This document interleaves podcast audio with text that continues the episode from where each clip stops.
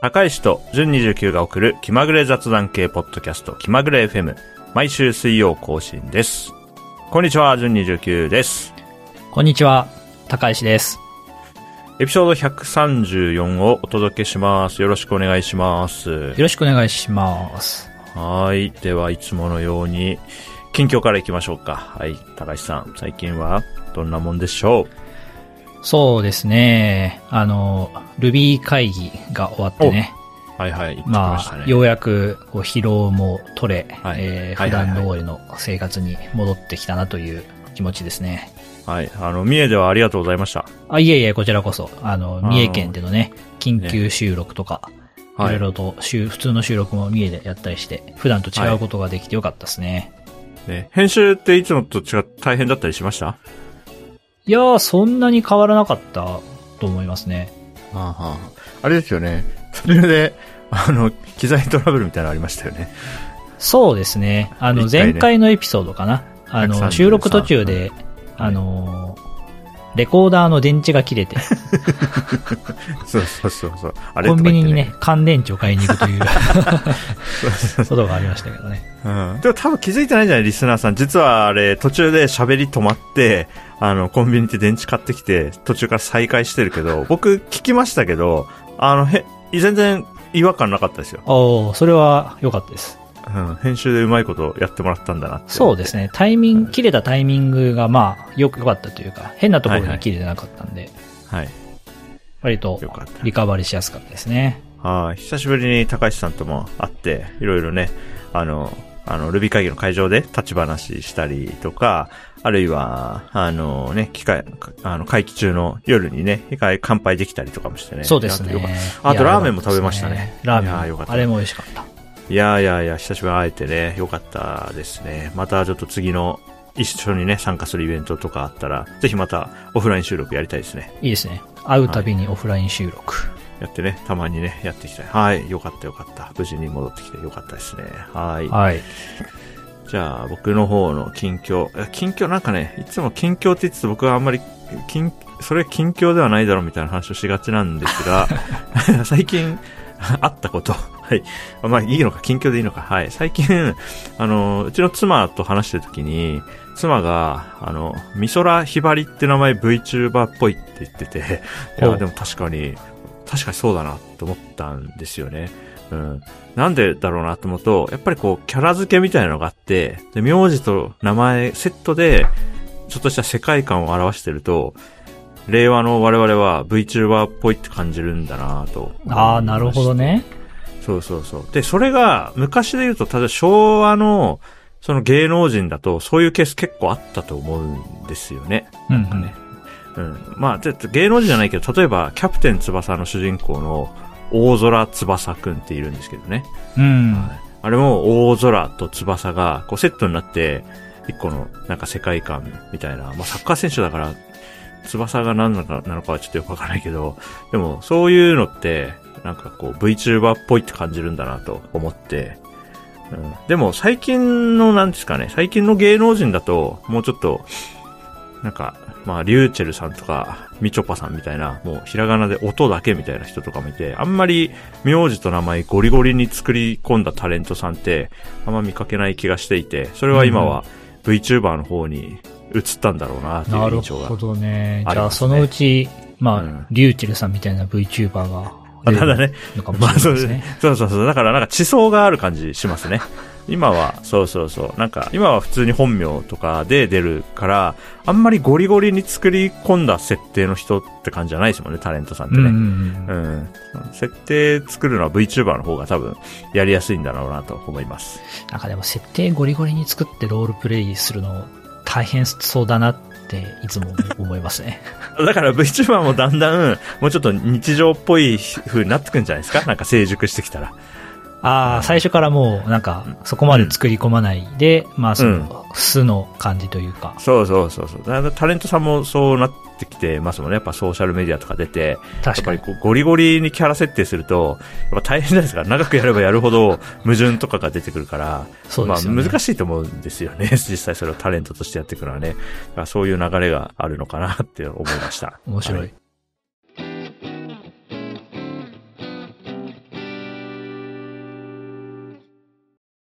はい、続いてですね、最近、えっ、と、僕、あの、モミット FM っていうポッドキャストを知りまして、えーとモミですねット FM。はいはい。これはですね、えっ、と、まあソフトウェア開発っぽいお仕事、我々と近いようなうんうんお仕事されている女性二人がホストを務めるポッドキャストで、へーでですね、最近1周年迎えられたとのことなんですが、そこでですね、あの、気まぐれ FM の2周年記念ポアップと同じような、あの、トークンを配布していて、はい。で、それをやるにあたって、気まぐれ FM の事例が、をこう参考にしていただいたようで、あ、すごく嬉しいつながりだなと思って。ああ、それは嬉しいですね。そうなんですよね。あの、僕らトークンをね、8月に配布したんですけども、結構それに近い形でね。で、ちょっと僕が、あの、拝見したら、トークンのデザインもね、なんか右下の方に手書きの、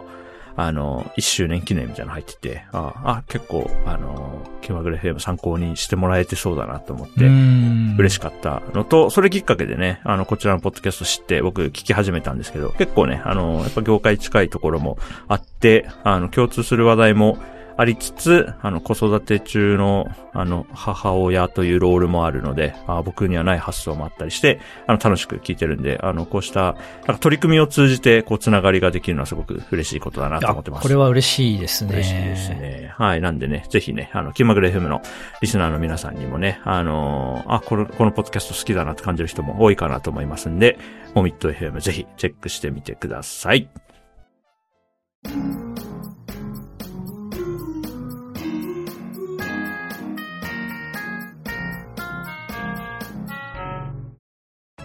はい、続きまして、えー最近ですね、えっ、と、この9月に、えー僕の身に起こった、ちょっとしたトトラブルの話をちょっとしたいと思って今日持ってきました。そう、トラブル？はい。まあね、あの、別に大大ご全然大事ではないんですけども、まあ皆さんの身にもお起こりうるようなちょっとしたトラブルの話で、えーっとですね、先日妻と二人で、あの割とちょいちょい行く飲食店にいつものように行って、うん。で、えっと、席に着いて、で、いつもであれば、あのまあ、チェーンの飲食店で、まあ、オペレーションが、まあ、こうやるっていうのが決まってるんで、まあ、席に着いたらすぐに店員さんが来て、あの、お冷や出してくれたりとかして、うんまあ、注文が取られて、うん。で、まあ、そこから5分か10分ぐらいで食べ物が出てきてって感じで、うんまあ、その、スムーズに食事ができるようなところなんですけども、まあ、その日はですね、えーいつものように入店したら、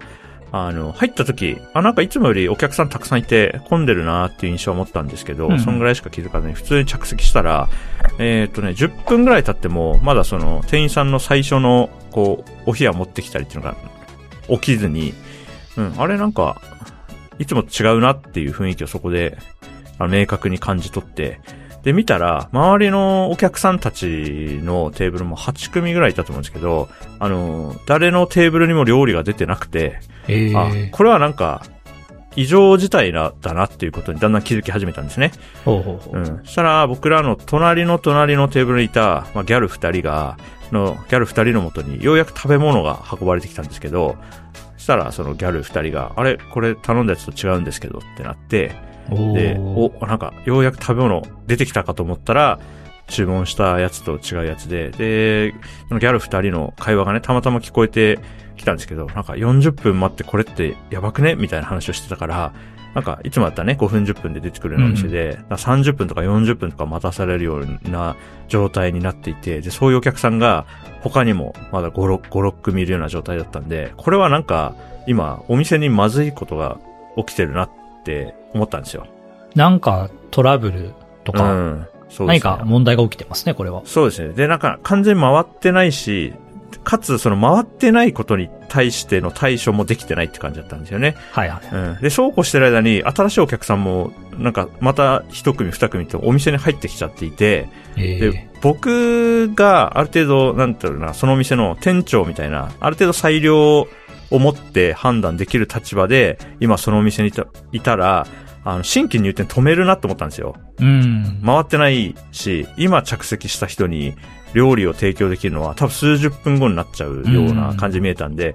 なんで自分だったら新規入店止めるなって思ったんですけど、多分それをもう、それを止めることもできないぐらい、なんかこう、オペレーションがこう破綻してる状態に見えたんですよね。ほうん。まあ、でもそういうことはああるだろうなと思って、例えばアルバイトの人しかいない時間帯があって、そんな難しい判断ができないような状況って、うんうんうんまあチェーンの飲食店だったら全然あることだとは思うので、う。そうですねあ。あまあまあなるほどねと思って、で、僕は妻に話して、多分、このままここに座っていても食べれるのはなんか30分後、早くても30分後とか、まあ場合によっては1時間待たされたりするかもしれないから、もう、あの、このまま店を出るのが今我々にとってベストだと思うという話をして、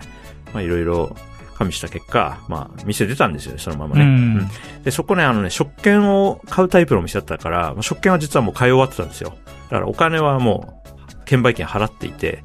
手元に。には回収されてない食券があって、で、10分、15分経った段階で、もうその食券そのまま持って、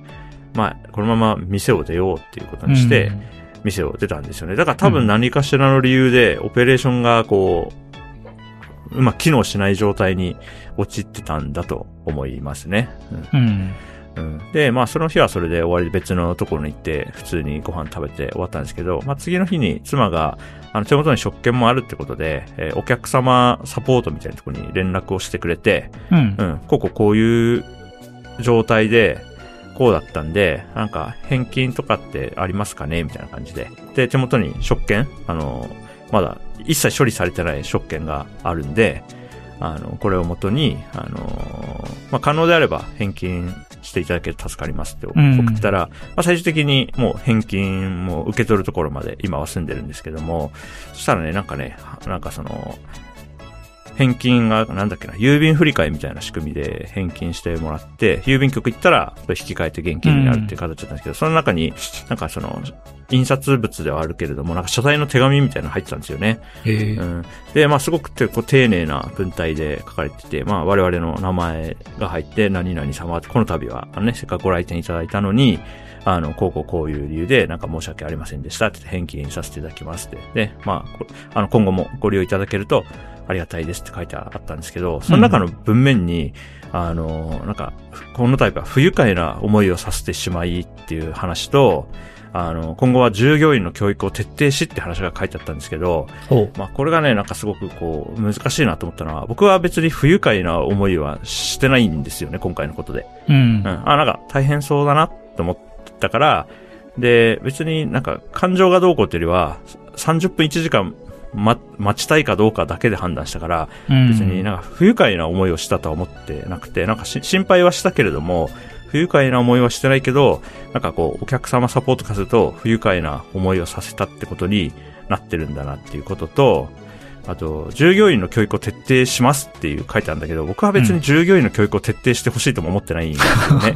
なんていうか、し仕組み、仕組みというか、なんていうのかな。こういう状況になったら店はこうするみたいな、なんていうんですかね。もうし仕組みが整備されればそれでいいと思っていて、なるほど。なんか、アルバイトの人に、なんか覚えること増えたとしても多分そんな時給が上がんないと思うんですよね、飲食店の。うんだから、別になんか、従業員の人により難しい、なんか、難しいことを覚えてほしいとか、難しい判断できるようになってほしいとも思ってなくて、うん。まあ、せっかくその全国に店舗あるようなチェーンなので、なんか仕組みが整備されたらいいなと思ったんですよ。だから、あの、文面は丁寧だし、対応していただいたことにも何も不満はないんですけれども、あ、なんか、場合によっては、なんか、不愉快だって言った客が、なんかもっと、教育を徹底しろって言ったように受け止められてるんだなと思って、ちょっと悲しかったんですよね。うん、なるほどね。うん。いや、思ってないことで、向こうがすごい頭を下げてるみたいな構図になっちゃって、うん。いや、なんか、そうではないんだけども、そういうこととして処理されたんだなっていうところに、なんかこう、コミュニケーションがうまく成立してない感じがあって、ちょっと寂しかったなっていう話です。いやー。なんかこう、イメージが非常につきますね。そうそう。で、で、思うのは、で、そのお客様サポートセンターは、多分日々こういうのな何十件とか、もしかしたら何百件とか処理してると思うんですけれども、あの、多分最適解みたいな感じでこの文章に収束してると思うんですよね。そう、な、そうですよね。そんな感じありますよね。うん。だから、最大公約数的な対応だと思っていて、つまり、こういうメッセージが返ってくるってことは、我々の社会がこういうメッセージを強く求めた結果、今この地点にいるんだろうなと思っていて、だから不不愉快な思いをしたとか、従業員の教育徹底しろみたいな雰囲気がこの社会に強くあるんだろうなと、そういう捉え方をしました。なるほど。うん。いや、そうですよね。その、ジュンさんが、ジュンさんのその、ね、奥さんが問い合わせた時も、うん。別に不愉快だっていう話はしてなくて、単純にこういうことがあったから、返金でき、してもらえるのかどうかっていうはいはい。話をしただけですよね。そうですね。はい。あとはまあ補足として、あの、食券そのままに店を出たのは、まあ、ただでさえ、こう余裕がなさそうな状況だったので、その場で、あの、食券売機で買ったんですけど、あの、食べずに出ることにしたので、あの、返金お願いできますと言ったら、ますますその混乱に拍車をかけると思ったんですよね。うんうんううんん。本当になんていうか回ってなかったんで。なんで、まあそういうこともあって、まあ、今日その時点で、そのお店の中にいる人に、これ以上負担をかけたくないから、まあ、そのまま出て、で、お客様サポートセンターの本部みたいな、本社みたいなところは、多分対応能力あるだろうなと思ったんで、そっちに負荷を与えるっていう判断をしただけで、うん。なんかそれ以上のことは何も言ってないんですけれども、うんでもこういうメッセージが来るってことは、まあなんか鏡というか、まあ我々の社会がそれを望むからこういう対応が、対応に至るんだよなと思って、なかなかこう考えさせられるなと思いましたね。これちなみに、はいその、てんえっ、と、その、返金と一緒に来たハガキに対して何かアクションはしたんですか、いや、しないですね。いや、っていうか、なんか多分これ以上は言言ってもしょうがないというか、はいはあーって思って、なんかね、たまにこういうのあるなと思っていて、他のところでも、僕、基本的に別に店でちょっと待たされるとか、注文したのと違うものが出てきたっていう時に、そんなになんか怒りの感情が、なんか最初に湧いてくることってないんですよ、僕のパーソナリティとして。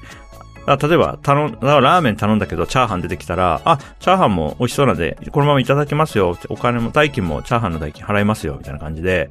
そういう感じで対処するんですよ、99%。うん。うん。なんだけど、その後に、ああ、なんか、で、不愉快な思いもそんなにしないんですよ。人間間違うことあるし、間違いに寛容な社会であってほしいなぐらいの感じでいるし、うん自分が店員の立場だったら、なんか、なんかまあ、ごめんなさいはするけど、なんか、笑って許してもらえたらいいなと自分も思ってるから、はいはい。だから自分も笑って許したいなと思って、あ、いいっすいいっすって感じで、大丈夫、あ、これ美味しそうなんでいただきますよって感じでやるんですけど、その後に、なんか的外れな謝罪をすごいされたりすると、いやいや、言ってない言ってないみたいな感じになって、なんか、この度はなんか、あの、ね、怒らせてしまいとか、なんか、お、お時間、お忙しいところとか、いや、忙しいとか言ってないみたいな感じで、その、的外れな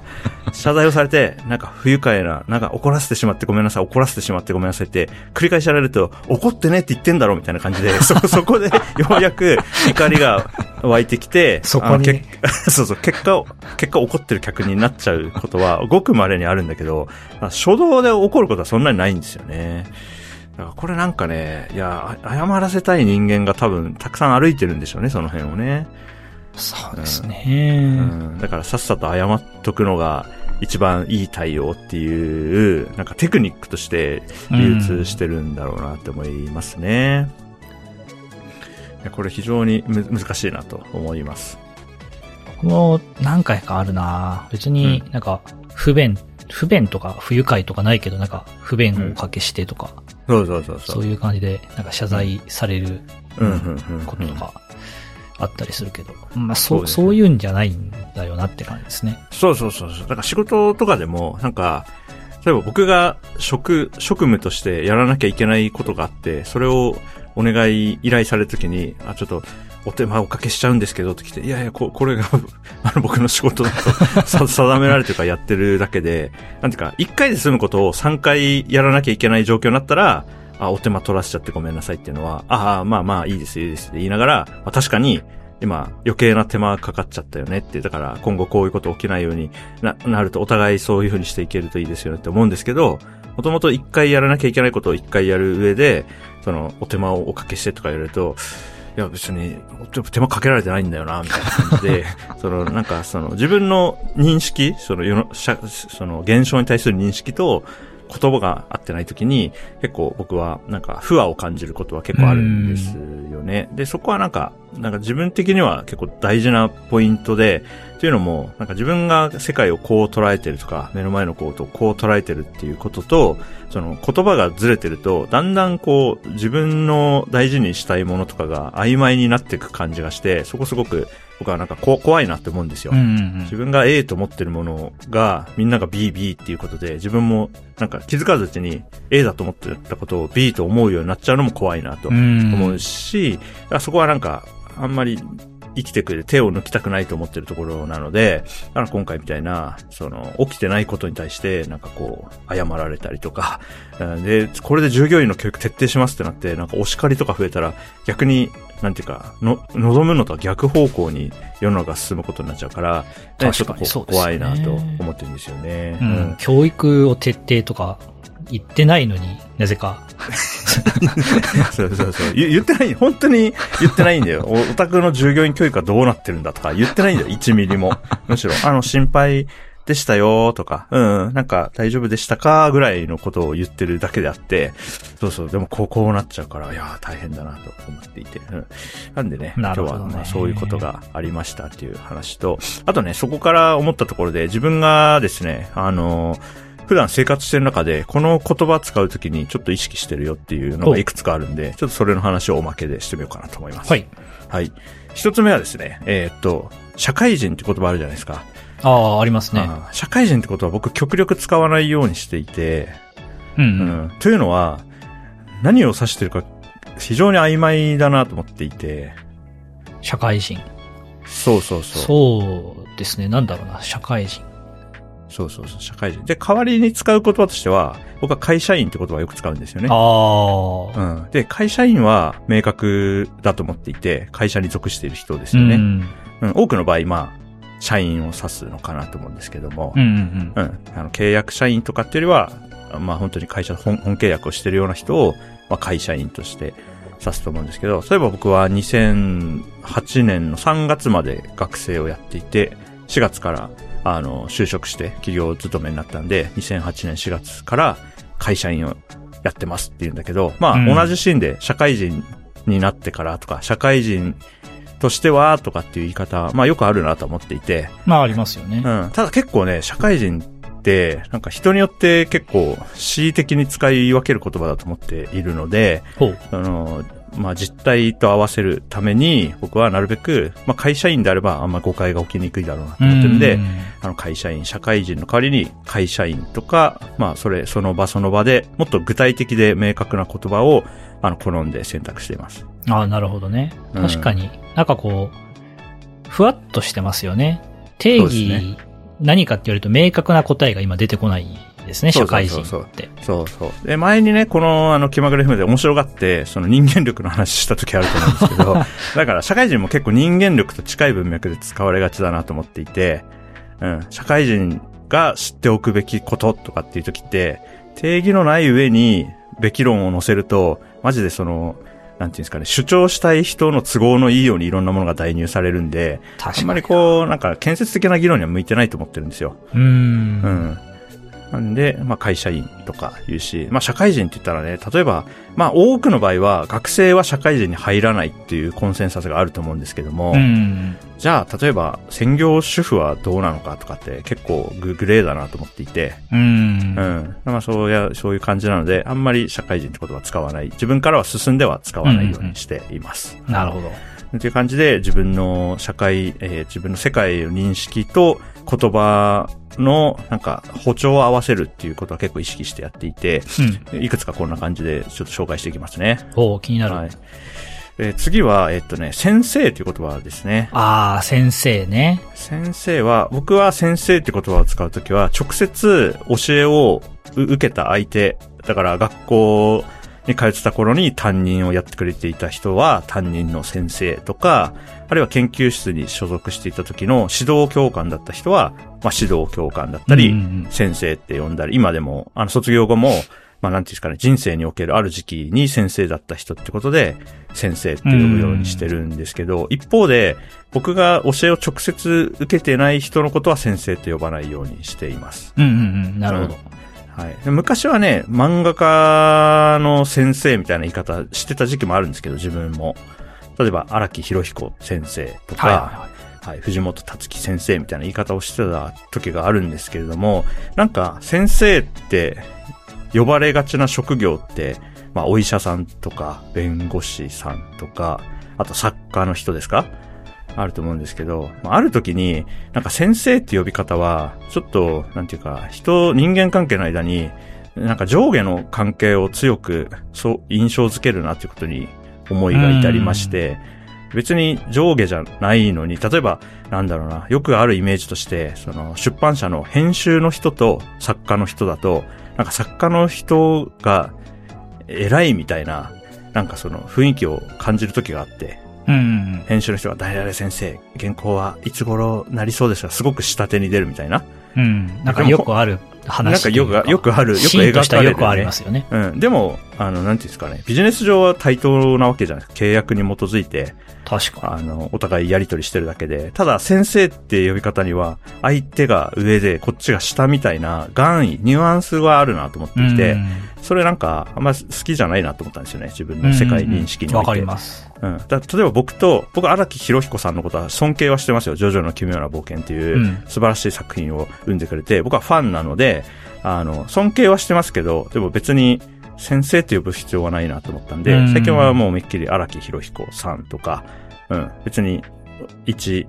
一職業人同士というか、社会においては別に対等だよなと思うので、まあ3、3をつければ十分かなと思って、うんうん、そういうふうに呼ぶようにしてます。うん。これはね、すごくよくわかりますね。うん。あとはね、まあ、なんかもっとドロドロした話としては、なんか先生って呼ばれ続けると、なんか偉くなったと勘違いさせる作用があるなと思っていて。うんうんうん。うん。だから僕ももしかしたら周りに先生、先生とか、なんかなんかの分野で先生、先生って言われたら、僕みたいな、こう、凡人は、え、え、変みたいな？だんだんこう、傲慢になってくんじゃないかなって気がします。あま、あまりにも先生って呼ばれると。うん。そういう意味でもね、あんまりこう、あんまり好きじゃない言葉なんだ、先生自体が。はいはいはい。うんうん、事実としての先生はいいと思うんですけどね、学校の先生は先生だと思うので。うでね、うん、うん。だから、なんか何にせよ、なんかこう、ただの事実じゃなくて、そこにニュアンスを含む言葉はすごく要要注意だと思ってるんですよね、僕はね。社会人もそうですけど。なんかこう、恣意的な何かが入り込みそうな時に、ちょっと、あ、なんかこの言葉気をつけて使わないと危ないなって思いがち。うんうんうん、うんですね。先生も結構気をつけるようになりました。なるほどね。うん、ある時から、ね。他は、どうですか？あとはね、えっ、ー、と、妻と二人で、まあ、そうだな。例えば、あの、僕、那須塩原住むんです。車を買いに行って、うん。そうすると、まあそういうシーンでね、まあ僕結構ご主人って呼ばれるんですよね。ああ、はいはい、うん。で、ご主人って呼ばれるのもあんま好きじゃないですね。これは僕も呼ばれることありますね。ありますよね。なんか、今、現代社会で夫婦でお出かけしたり、なんかこう契約の場、例えば賃貸の家借りるとかでもいいんですけど、うん、時に、えー、ご主人って言われると、別に、あ、主、主じゃないんだよな、みたいな。別に夫婦、僕は夫婦対等のつもりで妻と接してるので、たまたま契約する時の名前を僕名義にすることもあれば、妻名義にすることもある中で、なんか、主従みたいなのを持ち出されて、まだ先生の話に近いんですけど、別に僕はこの家庭、大和田家における、なんか、主ではないので、一員なだけなので、なんかご主人って呼ばれるのが、まあ、あんまり気持ちよくはないな。そその場で強く否定したりとかしないで、その場では、あ、はい、私が、はい、契約やりますって感じで、別に応じるし、否定したり言い直させたりってことはしたことはないですけども。それやばいですよね。いや、私は主人ではないとか。いや、そうそうそう。なんか別に面倒を起こしたいわけじゃないんだけど、ただ、まあ、こういう場ではね、気まぐれ FM とかで、まあ、個人の考えとしては、こういうことを述べることで、なんかより実態に合っていくといいなとは思っている。うん。うん。これでも、大体としてなんかこう、よりフラットな表現ってなると何があるんですかねうん、まずは、そうね。一番いいのは僕名前だと思ってるんですよね。ああ、なるほどね。そうですね。あ、もし先に、例えば不動産とかだと結構もう名前書いてたりするじゃないですか、先にね。うん、いろんな、なんかのタイミングで。なんで、あ、ジュンさんって、大和田ジュンさんって呼んでもらったら、ファクトなんで、いいなと思いますし、まあ、夫の方とか言われたら、うん。ああるいは、あの、どちらの名前で契約しますかって言われたら、あ、じゃあ僕のっていう感じで行くんで、それは全然いいんですけど、なんかこうね、あの、バイアスがありますよね、ここってね。世の中的に。そうですね。うん。車とか家とかの時は、なんか、うん、夫婦で行くと、男性の方がっていう、なんていうんですかね。うんうんうん、接客上も、まず男性の方に話をするみたいなのあって、まあこれいろんなところで、うんあの、女性サイドからだったり、僕と同じ目線からだったり、なん、なんかねっていう話は、まあいろんなとこされてると思うんですけど、うん、ん、このなんていうか実態と言葉が合ってない時に、うん、僕は結構不不和を感じるというかノイ、ノイズを感じるので、まあこういうことが減っていくと僕にとっては嬉しいなと思うけれども、まあ世の中それを望んでるかちょっとわわからんなという感じですね。そうですね。うん、なんか、これもあの、うん、最初のね、トラブルの話と一緒で、はいはい、まあ最、最適解じゃないな。その、はい、なん、なん、なんだろう。まあ、最大公約数的なね。そうそうそう最大公約数的な、その表現、うん、一番そのトラブルが起こりづらいはいはいはい。表現。いや、そうだと思いますね。そうそうそう。まあ、これ言葉じゃないんだけどね、妻と二人でね、あの飲食店とか行くとね、結構ね、なんていうんですか、な明細みたいなやつ僕の方にスッと置かれる時も結構あって。ああ。うん。なんか真ん中に置いてくれたら多分何も感じないんだろうけども、なんか特にね、なんだっけな、これちょっとこじゃれたお店に行った時に、なんか明確に向こうが、なんだろうな、意図した形で僕の方にスッとこう、うんうんうん、明細みたいな出してくれた時があって、あ、多分これは、なんかテクニックとしてやってるなと思ったんですよ。お店の人の感じ。こうするのが良いこととしてやってるように感じたんですよね。なんだったら、その、妻の方には金額見せないぐらいの感じで僕の方にこうスッてきて、だから、これが喜ばれるシーンもあるんだろうなって思ったんですよね。だから偶然じゃなくて、これは完全に明確な意図を持って、これを、この行動を選んでるなと思ったんで、だから、まあ、僕はそれを嬉しいと思わないけど、まあでもこれが良しとされることも多いからこうなってんだろうなという感じ感じましたね。いろいろありますよね。なんかそういう、意図せ、意図してないけど、なんかこう、うん、ちょっと偏りがあるというか。うん、うん、うん、うん。だからね、これは、まあその場で言うと、なんか、険悪になっちゃったりとか、なんか、あ、なんか気難しい客来たなってなるだろうから、あんまりそれを出さないようにはしてるんだけど、まあ、気まぐれ FM で言う分にはいいかなと思ってあ、そうですね。うん。ここでまあ、こういう、その、そういう表現は好まないっていうのは何の問題もないけど。そうそう、個々人の話だから、うん、まあ、高橋さんが受け止めに困っちゃうことはあるかもしれないあ、いやいや、ないですよ。いや、でも接客中にご主人なんて呼ばないでくれとかいきなり言われると困りますね。そうそうそう。そうそうそう。だから、そうそう、ご主人扱いされないと怒る人とかがいるとこう、こうなってくと思うんだけど、結果的に僕はご主人、いや、全然そういう変な気遣いいらないですよって、怒りたくないからそういう態度をとってるのに、結果的に 怒ることになるっていうね。なんか悲しい、悲しいですよね。怒ってないっつってんだろうって 怒り出すっていう悲しい、悲しい出来事。いや、怒りたくはないんだけどな。でも、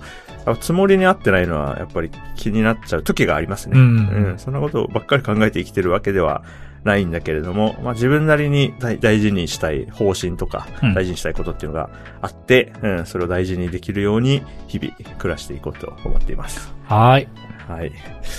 いや、やばいね。もう気ま、気難しい感じになっちゃった、やっぱり。こう 難しい。本当はもうちょっとフラットに行きたいんだけれども、なんかごねてる感じのエピソードになりました。はい。エピソード134は、はい、えー、飲食店でのちょっとしたトラブルの話を紹介しました。はい。皆さんの身の回りでも、これなんかちょっと違ったんだよなとか、本当はこうなんだよなって思うものあれば、ぜひ教えてほしいなと思います。はい。はい。じゃあ、そんなところでおしまいですね。はい。ご意見ご感想は、ハッシュタグ、気まぐれ FM、カタカナ8文字で、気まぐれ FM、もしくは、えー、お便りフォームもございますので、どの経路からでもお便りいただいたら、毎回楽しく、ありがたく読んで、受け止めております。はい。どんな小さなことでもお待ちしておりますんで、よろしくお願いします。エピソード134は以上になります。お相手は、順29と、高石でした。はい。また来週お会いしましょう。バイバーイ。さようなら。